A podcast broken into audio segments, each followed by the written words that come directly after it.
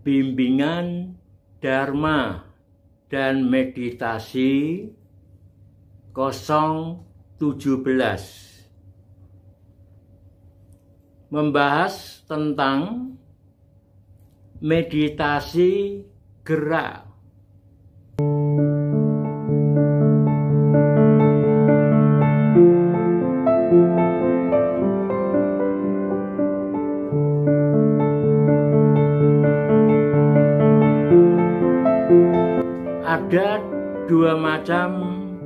meditasi, yaitu meditasi diam yang dilakukan dengan duduk atau berbaring atau berdiri diam. Ada juga meditasi gerak dengan berjalan misalnya adalah meditasi gerak. Karena tubuh bergerak. Ada gerak yang disengaja atau gerak yang menggunakan konsep pikiran. Saya ingin bergerak seperti ini, kemudian seperti itu, dan sebagainya. Itu gerak yang menggunakan konsep pikiran, atau gerak yang disengaja, yang sudah ada urutannya. Ada juga gerak yang tanpa konsep. Seperti saat meditasi diam pun tiba-tiba bisa muncul gerakan tubuh seperti tangan yang bergerak-gerak, tubuh yang bergoyang-goyang, tubuh yang bergerak-gerak itu bisa muncul karena digerakkan oleh energi bawah sadar. Dan meditasi gerak yang tanpa konsep bisa juga dilakukan dengan membuat tekad dengan pikiran menyatu dengan hati. Misalnya, saya bertekad melakukan gerak penyembuhan. Maka tangan tubuh bisa bergerak dengan sendirinya tanpa konsep. Gerakan itu digerakkan awalnya oleh energi bawah sadar. Nah, kemudian setelah muncul gerakan-gerakan tubuh, tangan, kaki, kepala, dan gerakan seperti apa pun. Biarkan, kendorkan suruh tubuh. Kemudian gerakan itu dijadikan objek meditasi. Kalau tidak dijadikan objek meditasi, tubuh kita ini bisa dikuasai oleh energi bawah sadar dan gerak itu tidak bisa dikendalikan. apabila energi bawah sadar yang menggerakkan itu sangat kuat, maka orang tersebut bisa terbanting, bisa terlempar, menabrak tembok, dan sebagainya. Dan ini tidak boleh, harus dihindarkan. Karena itu begitu muncul gerak, misalnya seperti gerak bergoyang-goyang, bergoyang-goyang seperti ini, maka gerakan tubuh yang seperti ini dijadikan objek meditasi.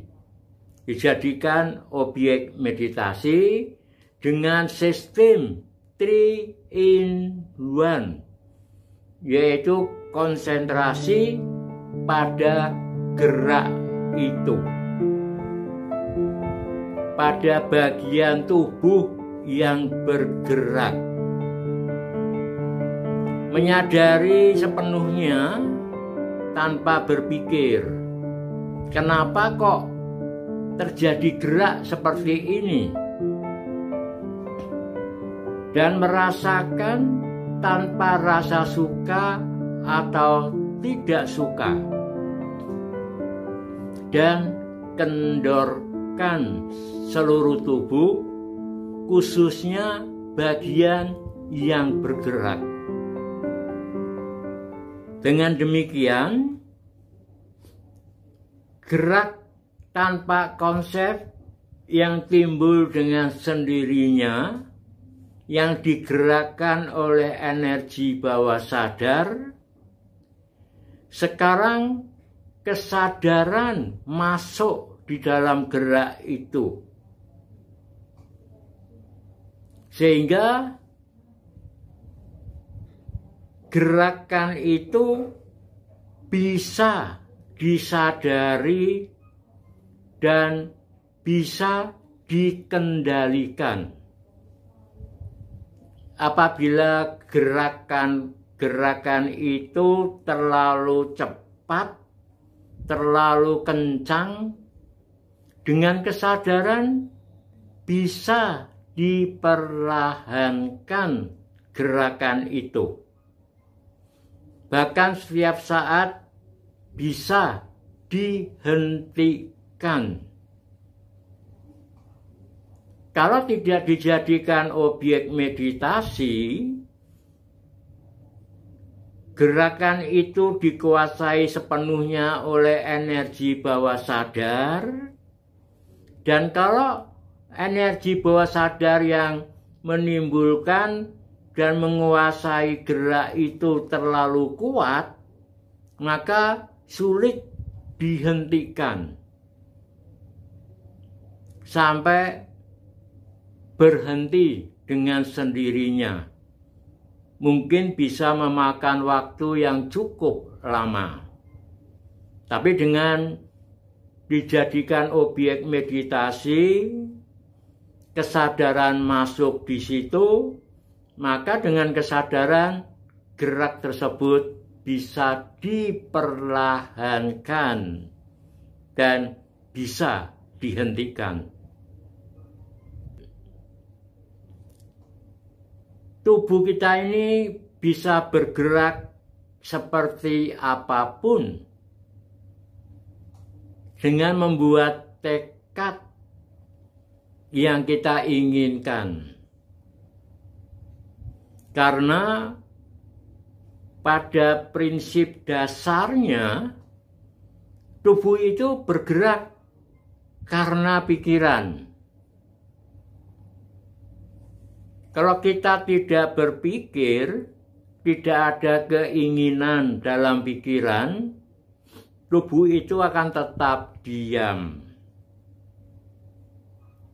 Misalnya pada saat tengah malam kita terbangun, kandung kemih kita ini sudah penuh, sudah saatnya untuk kencing, kalau kita berpikir, ah, sebaiknya nanti pagi saja jam 6